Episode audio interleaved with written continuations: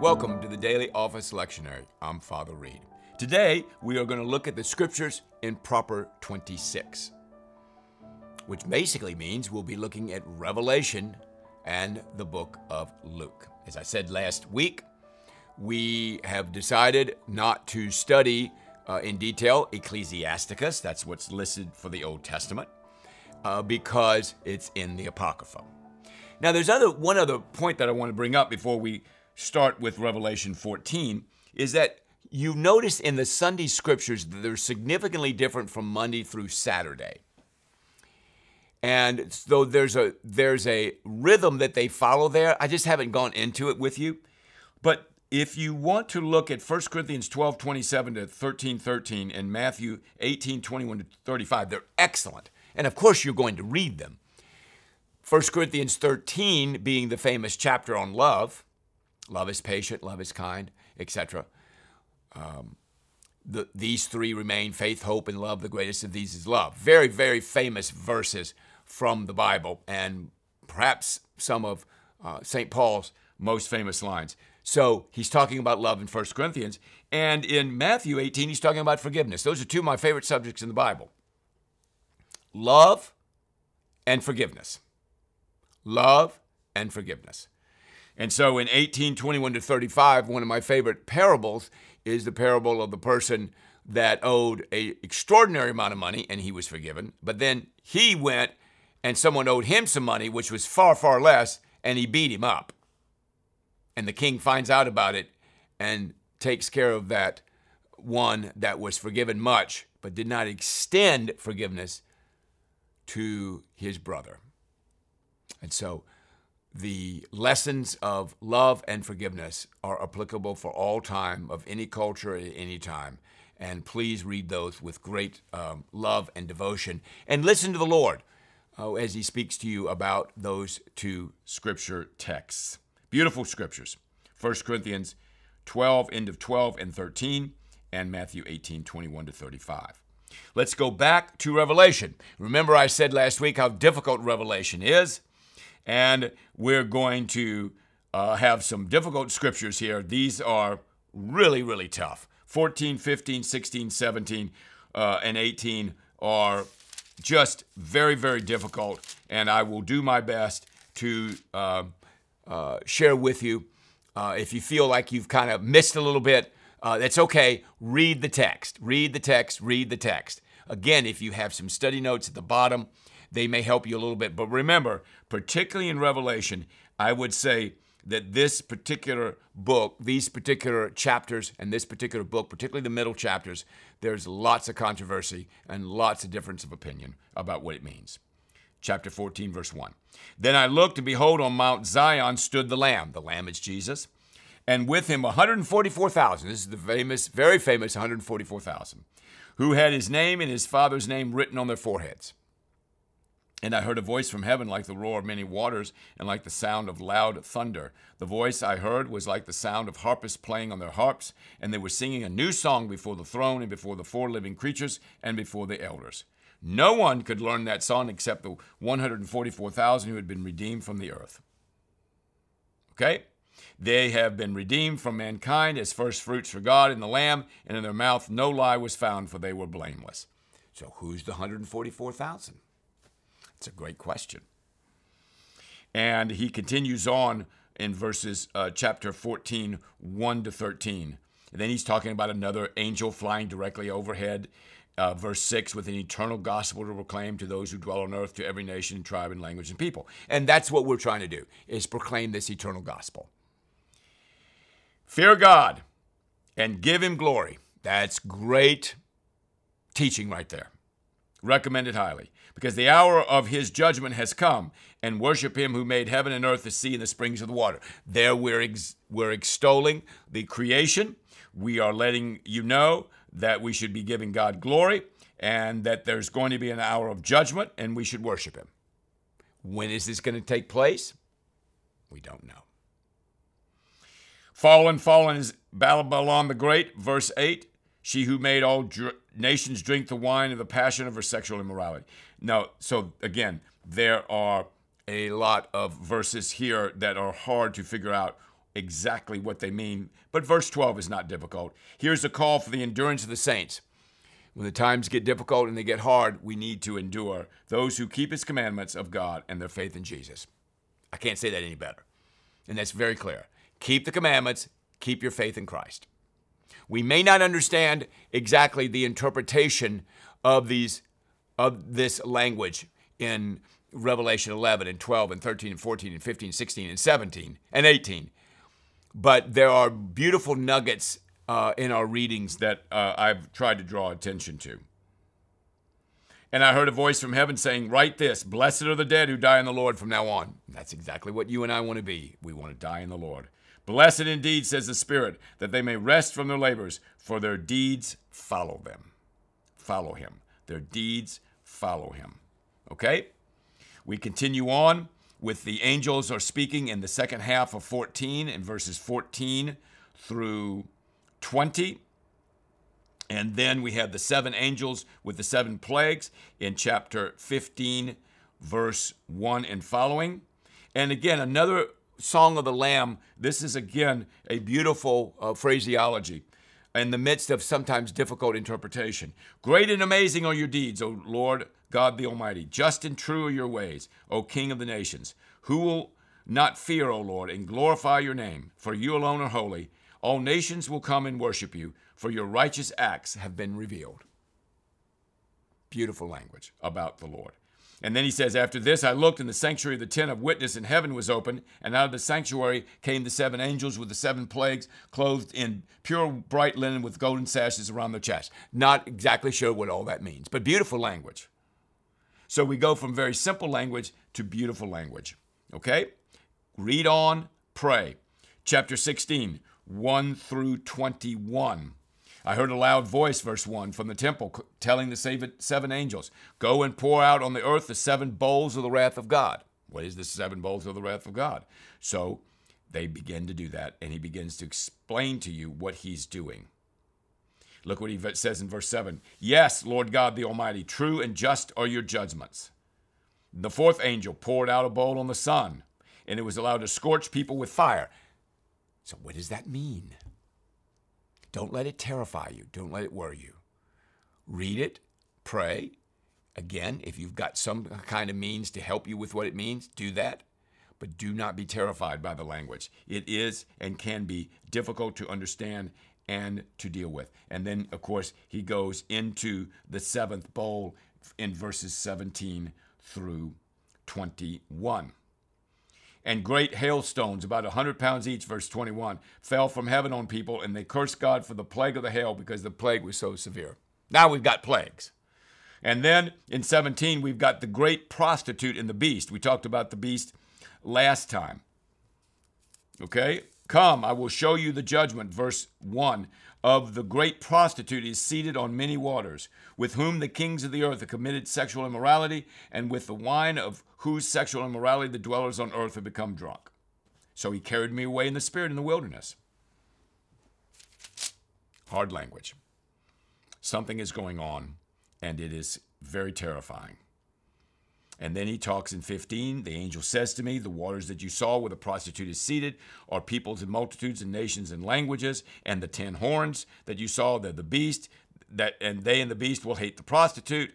Um, and verse 17, God has put it into their hearts to carry out his purpose by being of one mind and handling, handing over their royal power to the beast until the words of God are fulfilled. Read, pray, reflect, maybe listen to a commentary, and move on. Chapter 18, 1 to 14. Then I saw another angel coming down from heaven, having great authority, and the earth was made bright with his glory. And he called out with a mighty voice Fallen is Babylon the Great. She has become a dwelling place for demons. Now, is Babylon here today? No. That's why it's hard to figure out. There's no Babylon today. There is an, eh, we know where the area of Babylon is. There's a nation there, but this is this is ancient Babylon. So you, if you were a biblical scholar, you'd try to figure out what does this mean. What does this mean? When is this taking place? Should I be concerned about this? Should I be concerned about this? What is God saying? And the kings of the earth, verse 9, who committed sexual immorality and lived in luxury with her, will weep and wail over her when they see the smoke of her burning. So there's judgment again. You and I know that there's judgment in the Bible. In these middle chapters in Revelation, we see them profoundly written out in this un- unbelievable story. Okay? And then, so we go through verse 14. Verse 14. The fruit for which your soul longed for, longed has gone from you, and your delicacies and your splendors are lost to you, never to be found again. So there's serious judgment and there's serious loss. When, where, who, how many, for what reason? That would take some significant amount of work. So, what you are doing in your lectionary readings and what I'm doing in the lectionary readings is you're getting a taste of these extraordinary chapters, very, very emotionally filled, very, very uh, uh, beautiful in the in the the tapestry that they um, describe, in the way they describe these amazing things that God is doing, and there are scripture verses, as I've pointed out to you, that we can hear the word of the Lord in terms of the way we should live and what should we think about God and their insights about God. So we have every now and again some beautiful verses that he's given us in the midst of this apocalyptic literature, which we just quite frankly uh, not used to and not comfortable with and have, haven't been trained in. Luke chapter 12. Back to Luke. Now, this is, as I said last week, much more simple to understand. 49. I've come to cast fire on the earth. Verse 12 uh, chapter 12 and would it that were already kindled? I have a baptism to be baptized with and how great is my distress until it's accomplished. Do you think i've come to give peace on the earth? No i tell you but rather division. And then he talks about division. And he talks about division because jesus brings division. How does he bring division? By sharing with us who he is and what he's about and then he asks us to decide now the only points that i've tried to repeatedly make in our study of Revelation the last several weeks is sometimes it's hard to understand what the points are. But the points in the gospel, they're quite clear. They're quite clear. Chapter 13 Repent or perish. What you and I need to be concerned about is our sin. What you and I need to be concerned about is repenting of our sin. What you and I need to be concerned about is repenting of our sin through Christ and receiving Christ's forgiveness. As I said to you earlier about Matthew 18, 21, 35, the importance of forgiveness and receiving that forgiveness and extending it to others. He talks about the woman with a disabling spirit. 10 to 17, he's teaching in the synagogue. There's a woman who had a spirit, 18 years. She couldn't straighten herself. Jesus saw her, called her over. Woman, you're freed from your disability. She didn't say anything.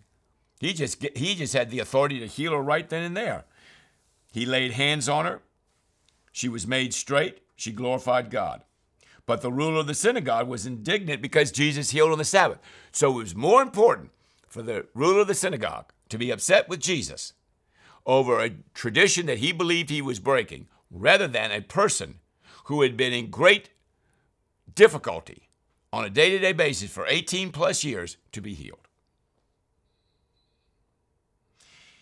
And so Jesus had to deal with that kind of obtuseness. Remember, we talked last week about the Pharisees and the Sadducees and him laying in on them? With the obtuseness that these people had toward him was very significant. So he's casting out devils, he's teaching us, he's in conflict with the leadership. Oftentimes he's preaching and he's teaching and people are listening to what he's saying, but then there's other times he's going directly against the Pharisees and Sadducees. We see that a lot in John's gospel.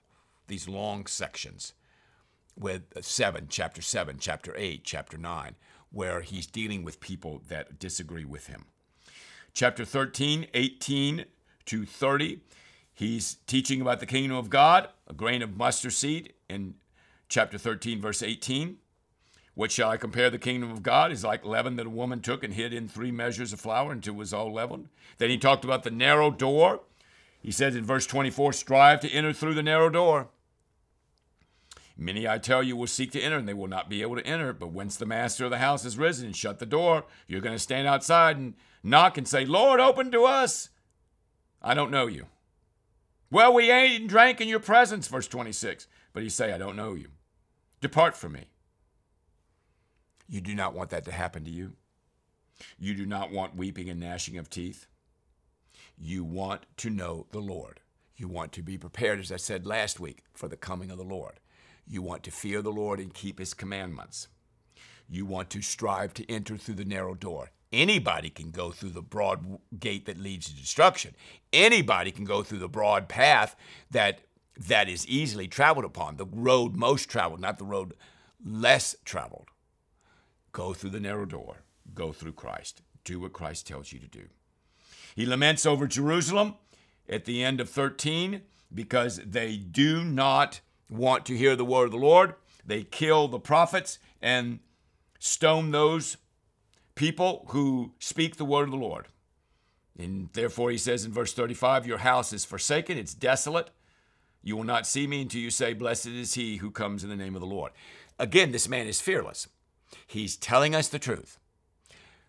You want to prepare yourself, as I try to, to hear the truth, to honestly look at the truth, to evaluate it, to pray about it, and then to do what the Lord says with the Holy Spirit's empowerment. The Holy Spirit will empower you, but you have to know what it is that He wants you to do. This is why the reading of the Scriptures is so important. This is why the daily lectionary is so important, so that you will get and get in get in the Scriptures and get in the habit of doing it regularly. So it becomes a part of your life. You want this routine of reading and listening to become a part of your life. Finally, chapter 14, 1 through 11, he heals a man on the Sabbath. Another healing on the Sabbath? You're not supposed to do that? Jesus says, Is it lawful to heal on the Sabbath or not? They remained silent. He took them, he healed him. He says, Which of you, having a son or an ox, this is 14 5, that has fallen into a well on a Sabbath day, won't you immediately pull it out? And the answer is, Of course, you're going to pull it out. But they wouldn't answer. So instead of wanting to receive truth and hearing the word of the Lord, they stuck to a very wrong interpretation of a relationship with God, and it hurt them significantly. So, my prayer for us as we gather together each week is an openness to, and a willingness to hear the word of the Lord. The parable of the wedding feast, about being invited to the wedding feast. You've been, been invited to a great feast, people. Take the lowest place. Take the lowest place. Finally, what a great scripture to end our study on today. For everyone who exalts himself will be humbled, and the person that humbles himself will be exalted. Be the humbled person. Take the lowest place. See yourself lowest. Humble yourselves before others. Serve other people. You're going to do a lot better than pride and haughtiness and eh, putting yourself in the highest position. Take the lowest position. This is again why we need to read the scriptures so that you can know what is God's will for you and me. And then you put these scriptures in your head, you keep praying about them and thinking about them, reflecting them, and let the Holy Spirit speak to you as you prayerfully consider scriptures from Revelation and the Gospel of Luke.